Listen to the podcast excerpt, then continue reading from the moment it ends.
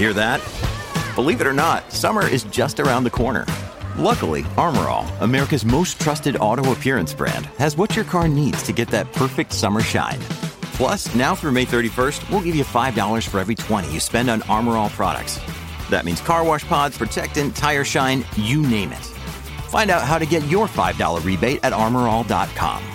Armorall, less work, more clean. Terms apply. When you need mealtime inspiration, it's worth shopping Kroger, where you'll find over 30,000 mouthwatering choices that excite your inner foodie. And no matter what tasty choice you make, you'll enjoy our everyday low prices, plus extra ways to save, like digital coupons worth over $600 each week. You can also save up to $1 off per gallon at the pump with fuel points. More savings and more inspiring flavors make shopping Kroger worth it every time. Kroger, fresh for everyone. Fuel restrictions apply. Thank you for listening to the late breaking F1 podcast. Make sure to look out for new episodes every Thursday and Grand Prix Sundays. Hello, and a very warm welcome to the late breaking Formula One podcast. I hope you're all having a wonderful week, and thank you so much for making us a part of it. We have an absolutely stacked show for you today. Proving to be a busy time in the world of F1, and of course, we're building up to the Tuscan Grand Prix at Mugello this weekend. So it's time to bring in Sam Sage and Harry Eade. It's all going on at the moment, isn't it, guys? Crack a lacking, isn't it? The F1 world is hip hop and happening. Wow. Nice. that that was yeah nice. That's a great way of uh, describing what's happening. Um, yeah, this week's been not quiet, I guess. Not quiet is correct. And for once, there is some breaking news in the Formula One world that coincides with our recording. For once, they haven't waited uh, a day after. It's because we were recording a day late, you see. In normal circumstances, would have missed this. Of course, we're talking about the big news that Perez will no longer be racing for Racing Point or Aston Martin as it is to be next season. Sebastian Vettel joining the team from 2021 onwards. But apart from that, we're also going to be looking at the Mugello Grand Prix this weekend, the Tuscan Grand Prix, looking at Ferrari's 1000th Grand Prix and whether it's going to be more pain for them. Bold predictions and pole one, two, three predictions, of course, included in that. And reverse grid qualifying races. They've been brought up again after what happened at Monza last time out. But we are going to start with that news that Perez broke on Wednesday evening that he would be leaving Racing Point at the end of the season, a team he's been with since 2014. Sebastian Vettel to Aston Martin, the rumours have been fairly rampant for much of the season, and it was confirmed Thursday morning that the four time champion would be moving to the team. So, Sam, what do you make of this? Vettel to Jordan. Yeah, I mean, I've always loved the Jordan liveries. I think Vettel a yellow and black outfit is going to be absolutely fantastic. I always thought he had a bit of a waspy look to him, so uh, he should fit in just right. And I hope he gets a chance to really sting the rest of the midfield. Um, in all seriousness, of course, because wasps are absolute little bumholes, aren't they? Everyone hates a wasp. Um, he's actually going to Aston Martin, which is great. Is it? I don't know. Let me know. A lot of people seem quite angry about it. A lot of people who absolutely love Sebi Vet are really pleased about it. Um, I think it is a real tough, tough time, isn't it? Because we love Checo. Checo Perez is someone that has really established himself as a key part of the Formula One grid. He's been around that team now for a very long time. It's been at least five, six years. I think he's been at that team. yeah. Six years. There you Six, go. Yeah. yeah. And he's been with them through a name change. He's been with them when they w- went bankrupt and he took a pay cut to make sure they could keep their jobs. The man has been there through thick and thin for that team. Before Lawrence Stroll, before Lance Stroll, you know, he was there with Hulkenberg. He's gone through multiple different teammates and he's always delivered key results for, for that team. You know, he's, he's got their most podiums. Uh, people saying that Lance Stroll is the better driver. Well, okay, arguably he's having the better season. He has got the podium out of the two of them. He's got more points. Checo did miss two races because he was unfortunate enough to be tested. It wasn't positive, but it was uh, what, what's what's the word? It's uh, It was it was positive. The first one was inconclusive, but the second one There was you go. Okay, so he technically did have COVID, even though he showed no symptoms of it himself, and he had to miss two races. So the points deficit maybe took a hit on a track where the car might have performed really well, and he might have been even better than Lance. Um, on the other hand, Sebi Vet, four-time world champion, you know, great job at Red Bull, as we all know. Uh, came to Ferrari. It started off really well, and then it started to plateau. And obviously, in the last 12 months, has really gone downhill, being uh, kicked out of there almost sanctimoniously. Um, I'm glad that Sebi Vet's going to be in Formula One. I'm so happy that we're going to see him for the next couple of seasons, and it's going to be in British Racing Green, which is just lovely. Aston Martin's obviously such a heritage brand. It's been around racing and sports for such a long time. It's an old school manufacturer. I'm really looking forward to seeing him with a Mercedes engine an old school constructor, seeing what he can do in a car that's clearly on the up with good funding as well from Lawrence Stroll. That's really exciting. It is such a shame that Perez is having to step aside for a team he's been so loyal to, so helpful to. And the worst part of this, he was told apparently not even 24 hours before the release clause was triggered within his contract. Of course, there are rumours on social. You can hear it maybe around the paddock that it might happen, but obviously he's a trusted guy. He's been with that team a long time. He's not going to listen to silly rumours about his career. Well, he's not heard anything from his own team or his own staff. He posted the fact that he was then leaving. His own pit crew said that they were gutted in the comments. They said they were devastated that he was leaving. They didn't know within 24 hours. And he replied very sweetly with, um, Don't cry because it's over, smile because it happened. And I mean, that's quite humble, I think, from a man like Perez, who's coming and become a real, I think, almost hero of the common person in Formula One. People really love him. So I'm gutted that he's not going to be racing what is the pink now becoming the green. I hope he finds another seat in F1. I hope we continue to see him, whether that be Haas or one of the other available seats currently at the moment. Maybe a double swap at Haas with Hulkenberg as well. That would be cool to put them back together. I think Sebi Vet is a good man to continue building a new team like Aston Martin into the sport. He has the experience, he knows how to develop a car. He's strong um, when it comes to keeping a team together. When his morale is high, everyone's morale is high. Uh, and I don't think that Lance is going to be too much of a competitor to him. But if Lance beats him, then maybe that says something. Um, yeah, there's a lot of positives, a lot of negatives. Mainly, I'm very sad Perez is possibly going. I'm very happy that Sebi Vet is in a drive for next season. I don't know why they can't just make sure that both of them are integrated together. Um, interesting, of course, what you guys think watching in the comments. Let us know. And of course, the boys, what are you up to? What are you thinking? Yeah, um, I mean, it's been on the cards for quite a while, hasn't it? So, um, Harry, what what did you make of the news? Uh, well, yeah, like I say, it was on the cards, so not necessarily surprising. Um, was surprised in the way that it was dealt with with Perez, as Sam said. It was um, that's a kicker for someone who has taken a lot of pain for that team and has put a lot into that team. Uh, that's that sucks. Um, and I, I'm confident that Perez will get another seat on the grid for 2021. It's just a shame for him that he won't be a part of that team that's you know, on an upward trajectory. Um, they they've been the most competitive they've been for I don't know ever maybe this year, and, you know next year is going to be much the same because it's pretty much the same cars. Um, yeah, so in that instance, I, I feel sorry for him, but uh, again, in agreement with Sam, I'm glad to see that Vettel is staying, and I I genuinely, we've seen a couple of bit, uh, you know, not a lot this year, but a couple of flashes of him. You know, we know he's still got it this year, um, but I think he'll just be rejuvenated. I think it'll be like when he joined Ferrari in 2015. I think that's, I mean, I mean, it's got it's got to be for him basically, but uh, I think that will happen. I think he'll go into that new environment. I think, um, yeah, and I just think it will suit him, and I think he'll find his mojo again.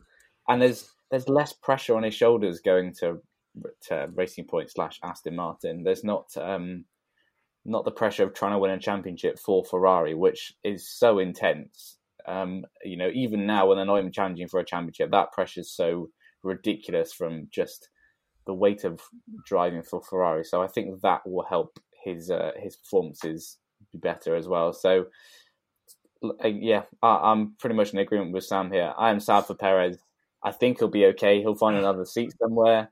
Um, and I'm glad that Vettel is, you know, going to be staying in the sport. And 2021 is a pretty mouth-watering prospect now. We've got Vettel in an Aston Martin. We've got Alonso in an Alpine.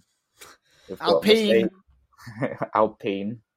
We've got uh, Hamilton in a, um, a Mercedes. We've got Leclerc in a Ferrari. He'll be in with A. Um, so yeah, I think 2021 is going to be juicy, and I'm looking forward to it.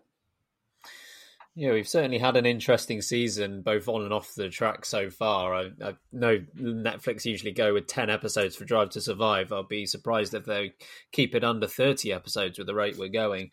Um, I mean, if you look at Aston Martin, they've got ambitions that go well beyond not only where they have been, but where they are even now. You know, they've they've made great progress, and you could definitely argue that this is the most competitive the team has been um, in all of their guises since 2015. You could probably go back to 1999 for the last time that they were this competitive. So, you know, it's a it's a really encouraging time for the team. And to be very blunt, you don't get many opportunities for four-time world champions on the drivers' market, like on the open market. It doesn't happen. You know, Sebastian Vettel is one of the most successful drivers in the history of F1, uh, and, and Racing Point slash Aston Martin have the opportunity to get him. It's very difficult to pass that up.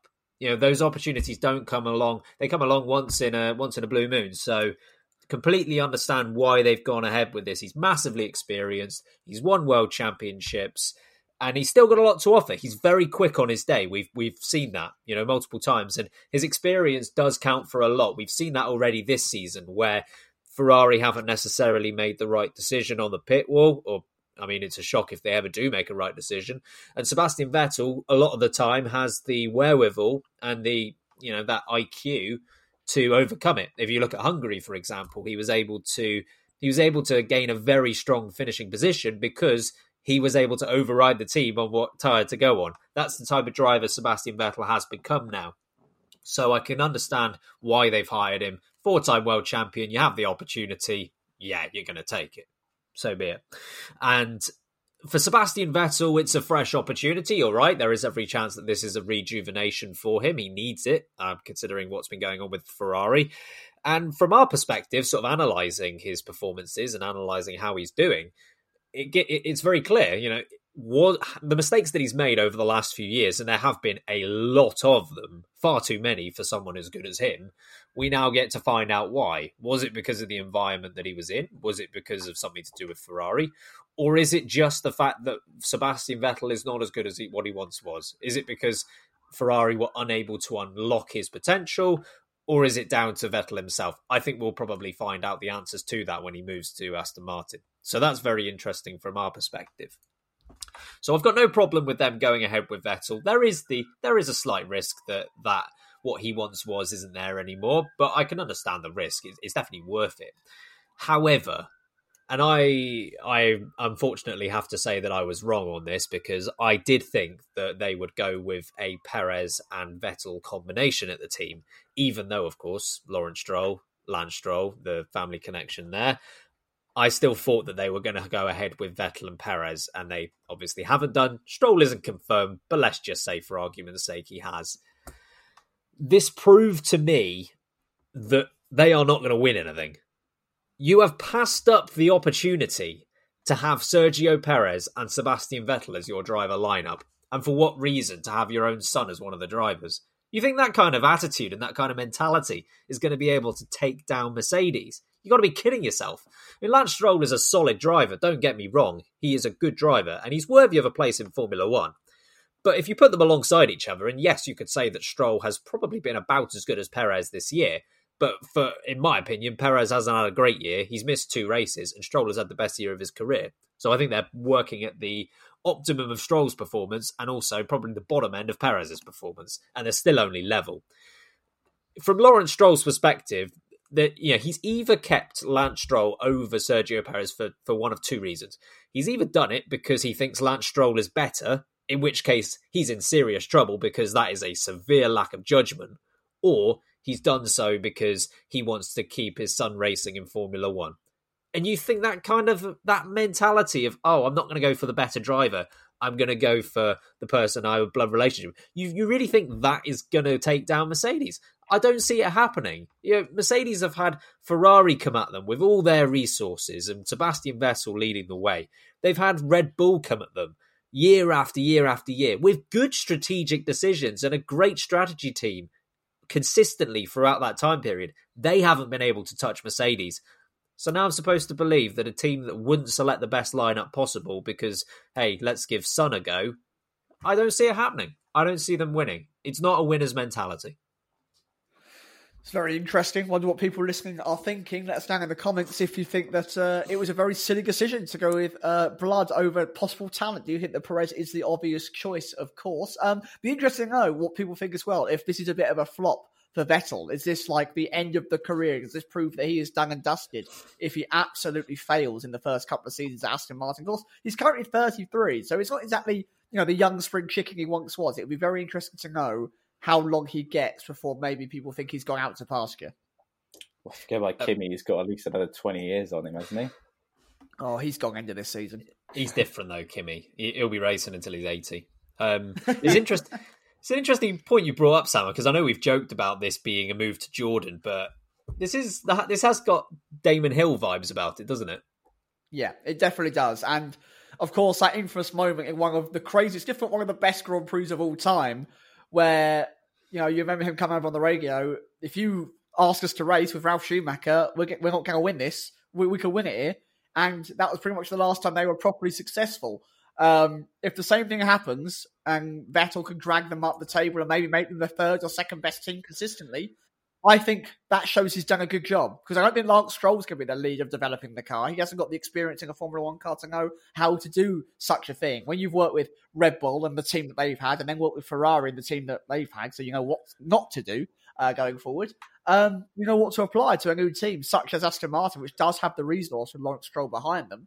He could turn them into something quite spectacular. I don't think they're going to beat Mercedes, especially with the same engine. I don't think they're going to win multiple time world championships, but I do think that they could become a regular contender for the podiums on a, on a semi regular basis, season after season, if he gets his development right. And I think that will be as a strong marker of success for Vettel as it would be just to continually beat his teammate. If he's able to develop that team where it, to where it should be, with the, what, the resources they have and the talent they have, then I think his time there will be successful. I, sorry, Ben. No, no, go ahead. Yeah, go. I just wanted to draw. Well, first of all, we cannot let this segment go without acknowledging the complete poohousery of them announcing this on Ferrari's a thousand. Yeah. I love it. I love Absolute it. scenes. Um, and also, uh, a lot of Seb's career has drawn from uh, Schumacher's in the way that you know he left the really successful team to go to Ferrari to try and do what Michael did, that sort of thing. Um, and this again for me had uh, that sort of vibe of Schumacher. I know Schumacher came back to try and win another title, but when it became clear that wasn't going to happen, it became more about building that Mercedes team up. And you know, we know Schumacher's influence is pretty strong in what is now the most dominant team in the sport. So I get that kind of feeling again from Seb. This isn't maybe necessarily. This is a different project for him now. He's not maybe that. I mean, he, he obviously would go for a title if he could, but he's there to to be a part of that story. And even if he doesn't necessarily reap the rewards of it, um, I don't know. I, I, that that was kind of the impression I got from it. It was another echo back to to the big MS, a legacy vibe. Yeah. Exactly. And I mean, from from Vettel's comments, it, it, does look as if he wants this to be a multiple year thing. He hasn't fully committed to that being the case, but he has said, "We'll see how it goes in the first season." I think he wants this to be over a few years, and yeah, I, I think he would take.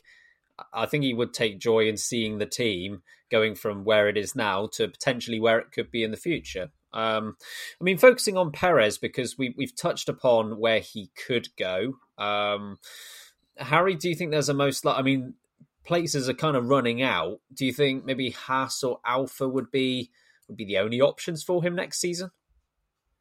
Uh, I think they're the most likely options. So I saw Gunther Steiner is apparently lining up. He's got at least ten drivers. He's lining up for that, those two Haas seats, which is incredible.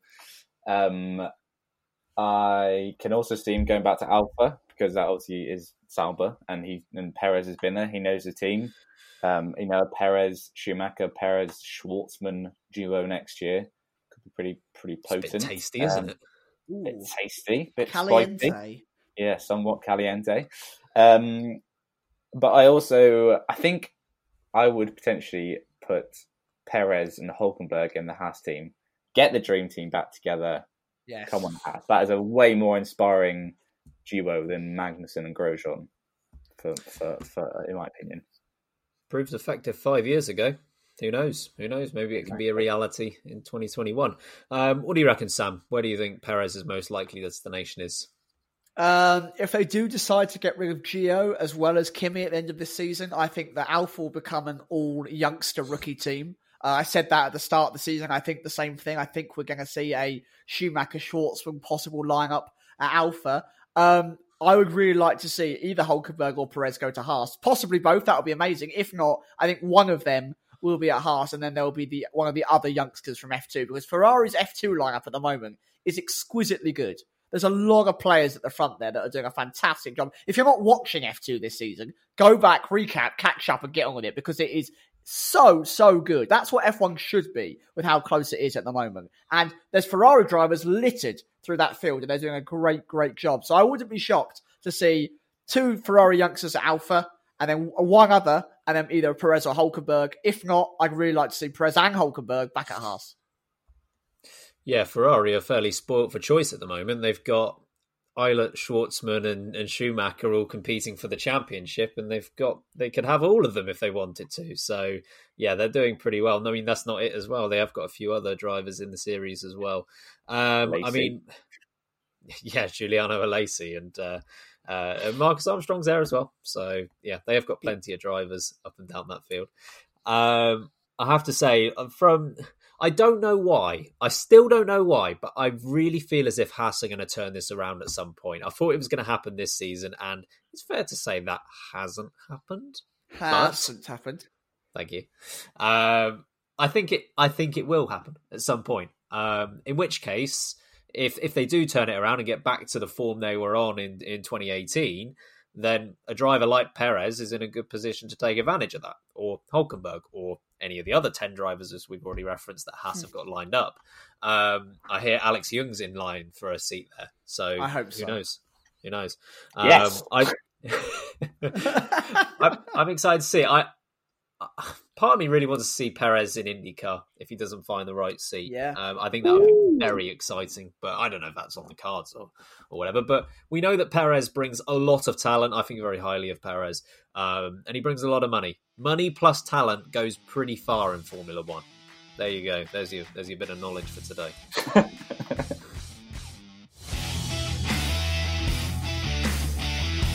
Moving on to the Tuscan Grand Prix that's happening this weekend at Mugello. Of course, the first Grand Prix ever to take place at the circuit. It's going to be very interesting. Everyone's coming in with essentially the same amount of experience at the track, apart from, of course, Kimi Raikkonen, who raced there back in 1964. Um, but apart from Kimi, you know, it's pre- fairly even in that respect.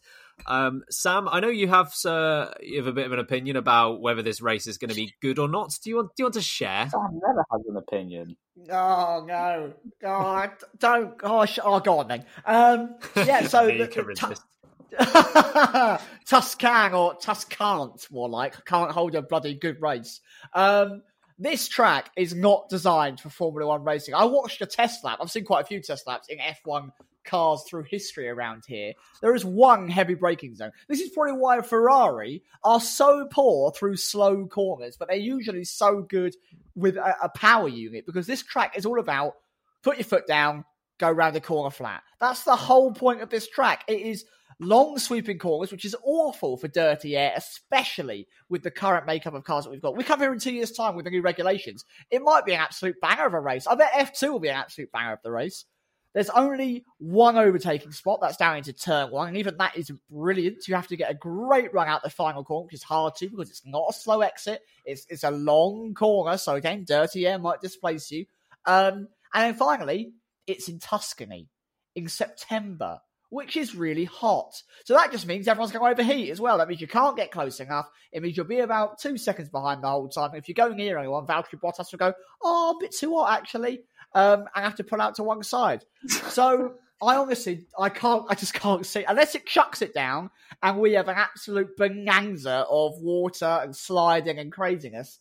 I think this is going to be a, a, a shocking Grand Prix, especially after the absolute treat we had last time out in Monza. Which, to be fair, if we didn't have the crash, we didn't have the Magnussen parking up, oh, something's broken, it also would have been pretty dull.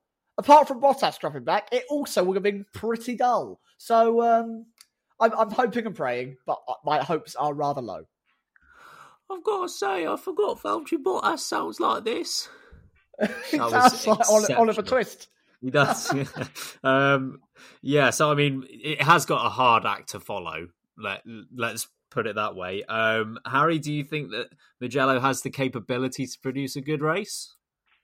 I, I like the idea that when anyone comes near to another car, Bottas is still the one complaining in a high pitched voice. oh, please, sir, can I have some more points? He's just like the two Williams at the back trying to overtake each other.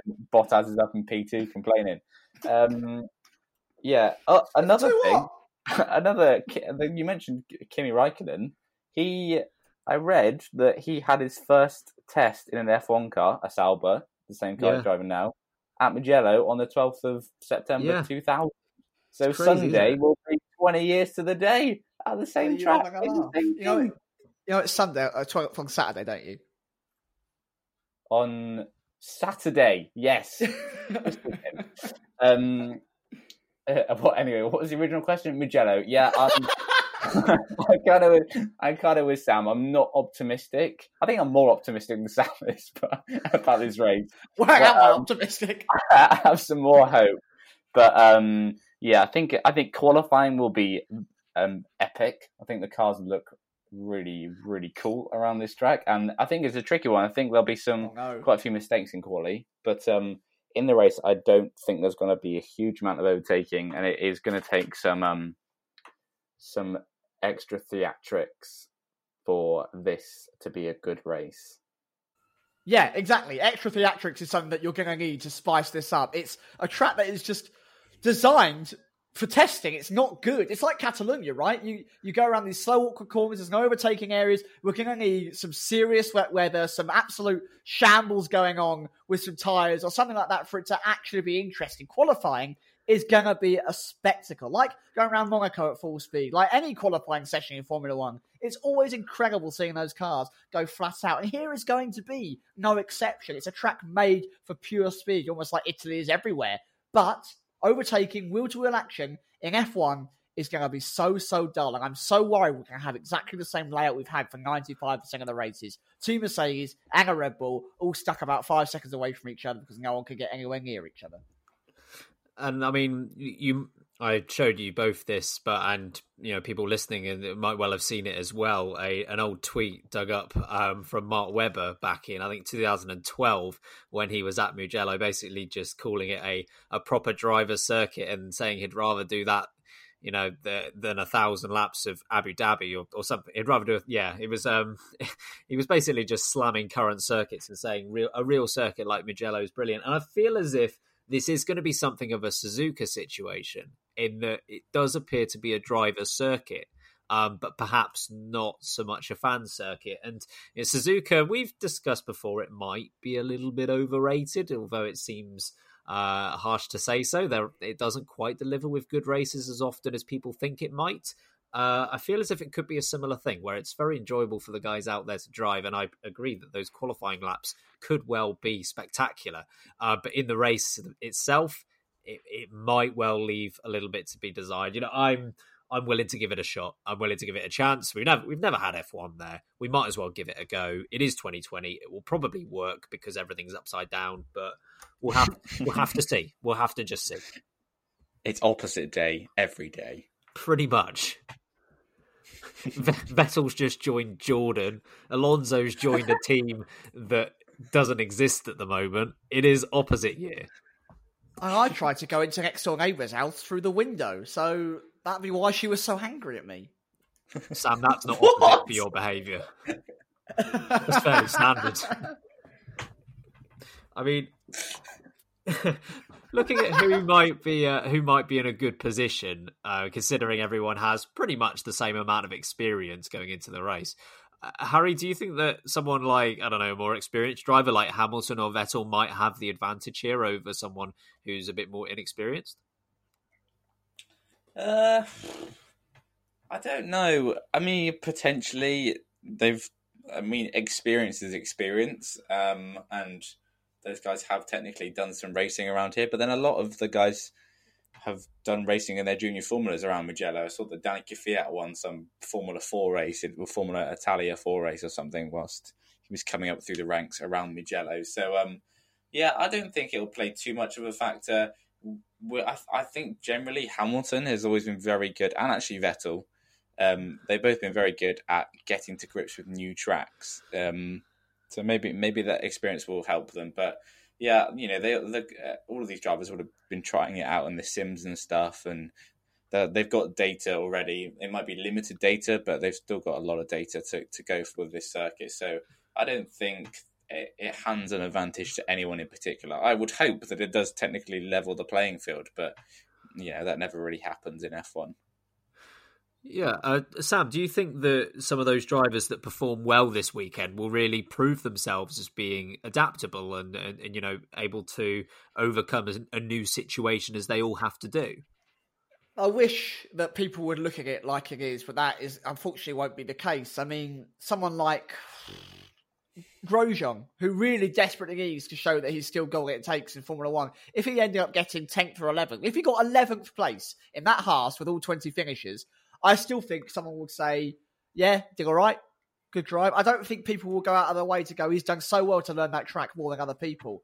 Um, and Harry was right at the comment he made about how some drivers always just seem to adapt better to other tracks and new tracks than others. I mean, Lewis Hamilton holds the record for most wins at different circuits. I also think he's won at every single track he's ever visited at some point in his career. So this is just another one, most likely. Um, unfortunately, I just I can't see this being a, a place where we're going to have a lot of praise coming from a lot of different angles. I do think it's going to be a very static, standard Grand Prix, and the midfield will have to settle it all on qualifying, and they might get a couple of overtakes done in the race if something happens. But I feel like Saturday is incredibly crucial here, and that'll be where the praise comes from. Fair enough, and of course, we you know it is the one thousandth race for Ferrari in the Formula One World Championship. It happens at a circuit in their home country, and based on the last few weekends, it might not be the most successful. Harry, do you think they can at least make a step forward from where they were in Monza and Spa? I mean, it'd be difficult to make a step backwards. yeah, you, I mean, how can you go backwards from Monza? That would be extremely difficult. Uh, yeah, I think they'll have a generally a better weekend than they did in Monza and Spa. Um, I don't expect great things, but at least I mean it's still pretty fast track. I don't know. God, who knows with Ferrari anymore? I do, like that team is so just no good at the moment, and I mean that car really, it's just no good. Um, yeah, I expect better things, but as you said, that's not difficult. And better things could be, you know, finishing 13th and 14th. So I'm not expecting great things, just slightly better than a brake failure and a huge crash. Yeah, it's hard to go backwards from that. Wait until one of them's disqualified this weekend. Um, Sam, what do you reckon? Do you, do you think this will at least be a step forward from the last two races? I do, I do. I don't think it will be, you know, one giant step for Ferrari kind, but I do think it will be that one small step forward that maybe they need to actually rebuild what's going on here. Um, the track is a power track, much like Silverstone is, much like Spa and Monza, but it, it suits a little bit more what they're better at, which is it's not outright top speed, which is what they're struggling with at the moment. Their car isn't terrible through corners. It's not the worst car in the world. It definitely isn't the best, that's for sure. But it isn't so far off the rest of the grid, unlike the Ferrari power unit at the moment, which is by far the worst one that is currently available. Um, I, I am expecting Ferrari to maybe both those cars be scr- scrabbling it out for the uh, the last point. You know, eleventh, twelfth, maybe. Um, I think they'll be fighting alongside, you know, that the, the, maybe the back end of the Renaults and McLarens, maybe with one of the the Alfa Romeos, which seems to have a lot more pace in it for some reason. Um, I do think it's going to be tough for them because that midfield is once again, as it always is every year at the moment, so competitive. But I think if they could get themselves a point, it's, it is a start. It's a start to rebuilding. One small step for Grazzi, one giant leap for Ragazzi. That's P1. Sorry, I couldn't resist. Um, yeah, I, I, do think it will be in a step in the right direction. Um, and mainly, as I've already noted, it can't go the other way. So there's every chance it is at least a little bit better. Um, I think they could be in. A, they could well be in the fight for points, maybe the lower end of points. My money is staying firmly in my pocket here. Uh, I don't actually carry m- that much money in my pocket for the record. Don't try and nick from me. Um, please, I'm a I'm a weak man. Just leave me alone. Um, yeah, I, I think they could they could be in contention for points here. Um, but who knows? I, I don't have any faith in them whatsoever. Um, so so that Ferrari proved me wrong. Should we move on to some bold predictions? because yeah, has spoken. Because I'm I'm a bit angry at myself here because I nearly said last time out that Pierre Gasly would finish in the top five, which he just about did. But I ended up saying that Danny Kvyat would end up in the top five instead because I'm an You're idiot. a fool. Um, anyway, new week. Sam, what have you got for your bold prediction? I think, and this is going to be a tough one to keep track of, so fair play to you if you actually pay attention to this. I think after lap one, there will be less than 10 on track overtakes all race. Less than 10 on track overtakes. Wow. Potentially. So I think the only movement will be via uh, a lap one game where you just get a better start than someone, um, or a pit stop, and that will be it. Yeah, I mean, theoretically, as long as one of the Mercedes doesn't get dropped to the back of the field, you're probably going to be in good contention with that one. What do you reckon, Harry? What about yours? Mine was going to revolve around overtakes. So, F you, Sam. Um, no, that's right. The I had another one lined up anyway, luckily, and it is that the top eight in qualifying will be Noah's Ark style. Ooh, oh, okay. Two by two. Not not that we'll Doesn't... hold you for this for the um for the actual bowl prediction, but oh yeah, which, the order. Which teams in what? Yeah, uh, Williams, uh, Ferrari, no Mercedes, Red Bull, Racing Point, McLaren. Well, that covers your eight, I guess. Oh, that's, that's eight. Yeah, that's eight. Yeah. That's good. I can't count. Yeah, yeah. There you go. All right, I, I like that one. We'll see if see if that happens. It'll be easier to keep track of than Sam's anyway. So yeah, one, one, two, one, two, yeah. hurrah, hurrah. Yeah, one team, one, two, by two, hurrah, hurrah. Sorry. That's quite all right. Quite all right. I'm going to say that McLaren, who scored 30 points last time out in Monza, are going to score a big fat zero in Mugello. No points for McLaren. Oh. Blimey. Oh. What's going to happen? Yeah. I don't know. Just gotta be slow. I ain't got a clue. it's a clue. I don't know. I mean, they seem to be slightly better at circuits that rely on you know, the Spas and the Monzas. They were pretty good at. They weren't great at Hungary. We don't really know how this is going to pan out, but it could it could be slightly problematic for them. So I'll go with one DNF and one P11 or something like that. I think Renault are going to be a poopy this weekend as well. Really? Is it because of what? Ricciardo's poopy helmet? No, not because of that. They weren't great in Spain, were they? And I think no, they that, True. Uh, it, True. they could be poop. They could be bad here as well. Anyway, moving on to pole one, two, three. What have you got, Sam? Pole Lewis Hamilton first. Lewis Hamilton second. Valtteri Bottas third. Max Verstappen. Let's move on well, I mean, going boring would have been very effective last time out, so I can understand you need to do it again today. Um, yeah. what about you, Harry? What do you have to say? I'm gonna, I'm gonna stick up for the Finnish, Finnish man. Uh, really? Yep, Kimi Raikkonen, but no. Uh, Valtteri Bottas on pole position. Uh, Lewis Hamilton is going to win the race. Uh, Stuck up for, be... for long then. Pardon? I stuck on for a little uh, for a little bit. Um, Hamilton win the race. Bottas will be second, and Sergio Perez will be third. I mean, we I think one of us has predicted a Racing Point podium every single week. It's got to happen at some. Well, I mean, it did happen last time out, I guess, but for for Perez, it's got to happen at some point.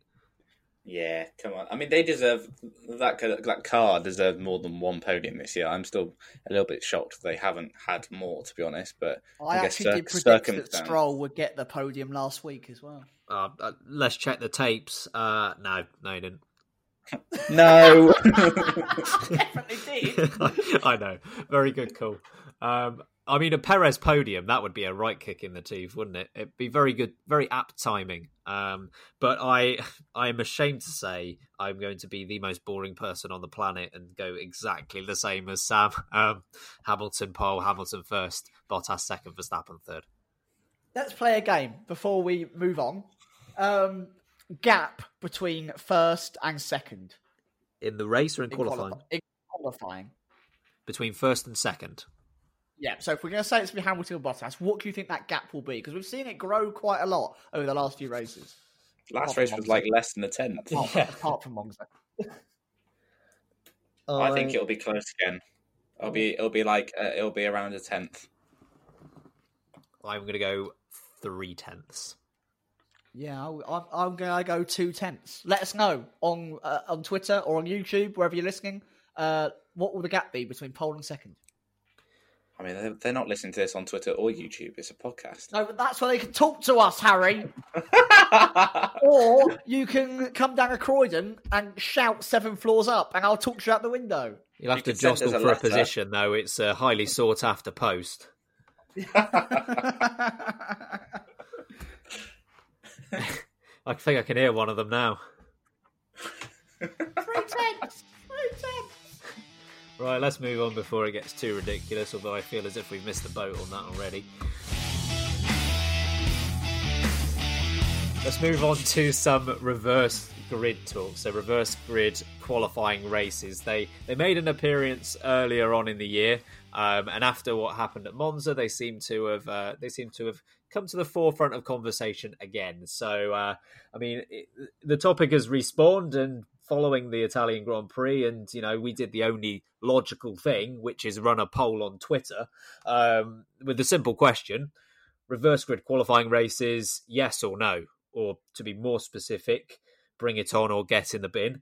Um, the results were were very interesting. It was forty eight percent for bring it on and fifty two percent for get in the bin. So uh, very conclusive from the fans out there. Harry, what are your thoughts on this? Did, did Monza prove they should be considered again? Um, I don't. I think they they are going to be considered, but I don't know whether Monza proved it. We got an exciting race um, and there's no doubt that see you know the, the the prospect of the likes of Hamilton and Verstappen having to fight through from the back is a good prospect.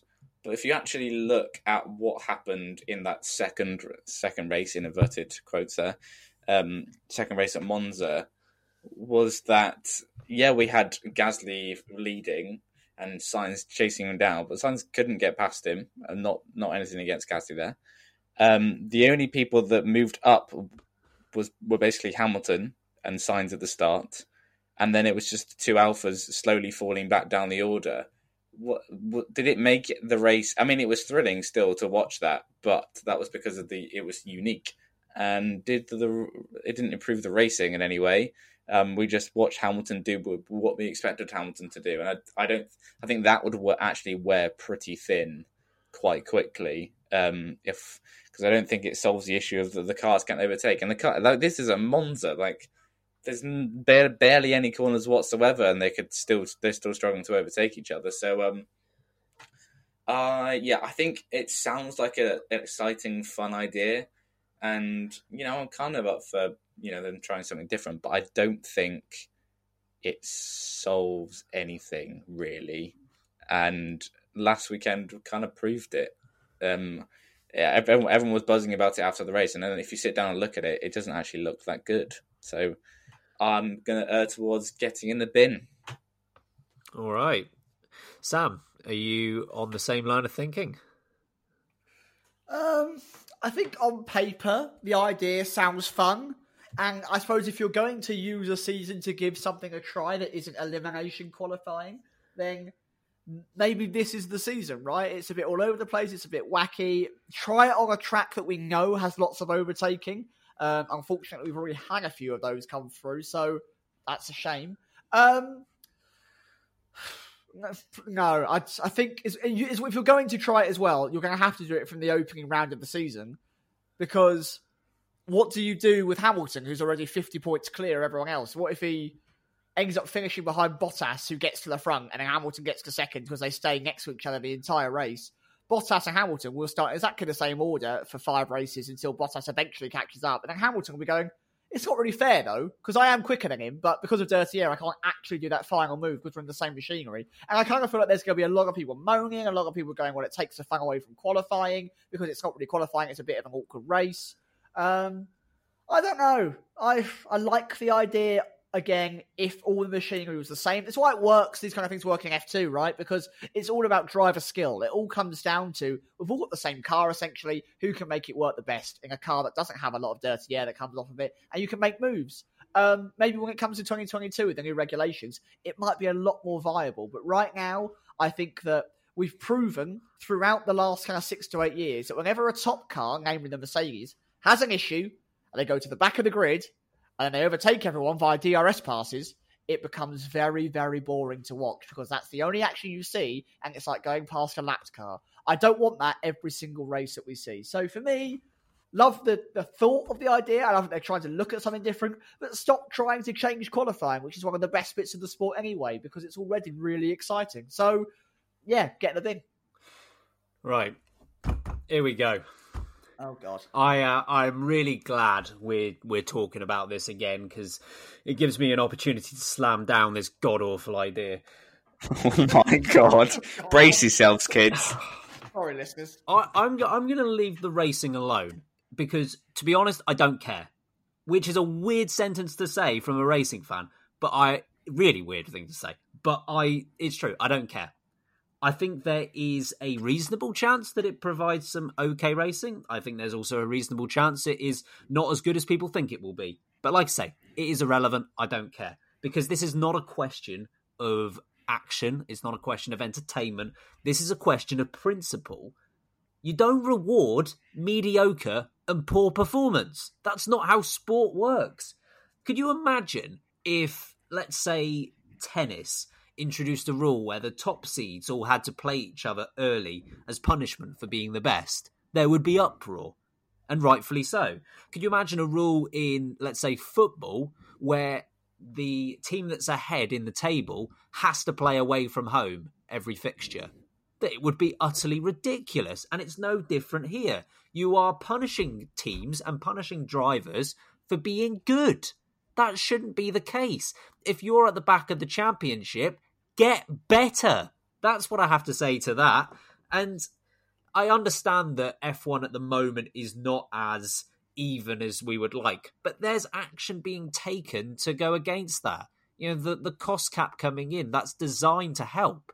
You know, these new cars that will aid overtaking, that's designed to help is becoming a more fair field. And be- when it becomes a fair field, there's no reason to introduce things like this. It is purely artificial and it's papering over cracks of issues that have been in F1 for a long, long time.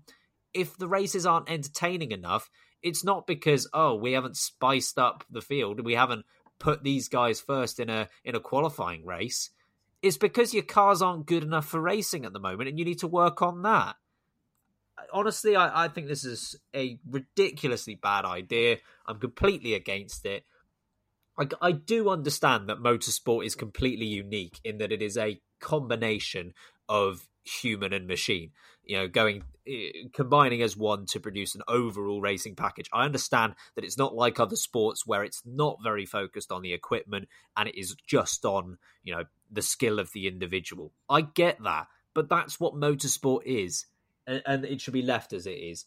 And I, you know, I'm all up for trying different things and you know, going ahead with ideas. And I would agree that 2020 is the best time to experiment with this kind of stuff. But if I don't, I don't care if it produced the absolute best racing we've ever seen. I would still not agree with this because it's on principle and principle alone.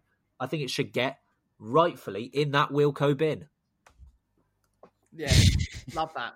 Bring up the Wilco bin.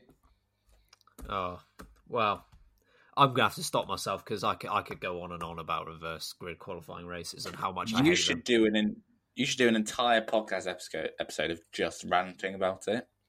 I'd I'd be up for that. I mean, We'll, we'll, we'll tell him that it's live, folks, but it never will be. I think that's for the best. I, It's like giving your little brother like the PlayStation controller, but tucking the plug-in bit behind the back of the PlayStation. You're playing, yeah, you're that one there. That's playing on the podcast that never goes live. as as the oldest of four, I would be lying if I said that hasn't been done in my past. yeah, uh, probably a good thing. But we will have obviously a one-hour debate on why elimination qualifying should return. So do do pay attention. to that. Yeah. And the last person to respond after each two minutes will, of course, not get the chance to respond again. Nice. Well, should we leave that idea alone and get out of here, Sam? Yeah, sorry for Ben's angry outburst, everyone. If you have actually enjoyed the rest of the podcast and the nice, calm conversation that we've had and the silliness we always provide, then let us go. Share the podcast, download it, talk to us on Twitter at Breaking, follow our Instagram as well. Um, it's great to talk to you. Let us know what you think about the races on Sunday. We will be back with a video and a podcast as we are after every single race, and we can't wait to see you then. In the meantime, I've been Samuel Sage. I've been Ben Hockey. And I've been Shinji Nakano. Oh, So- what Ah, it's so I remember. Ah, it's fine. Keep breaking them.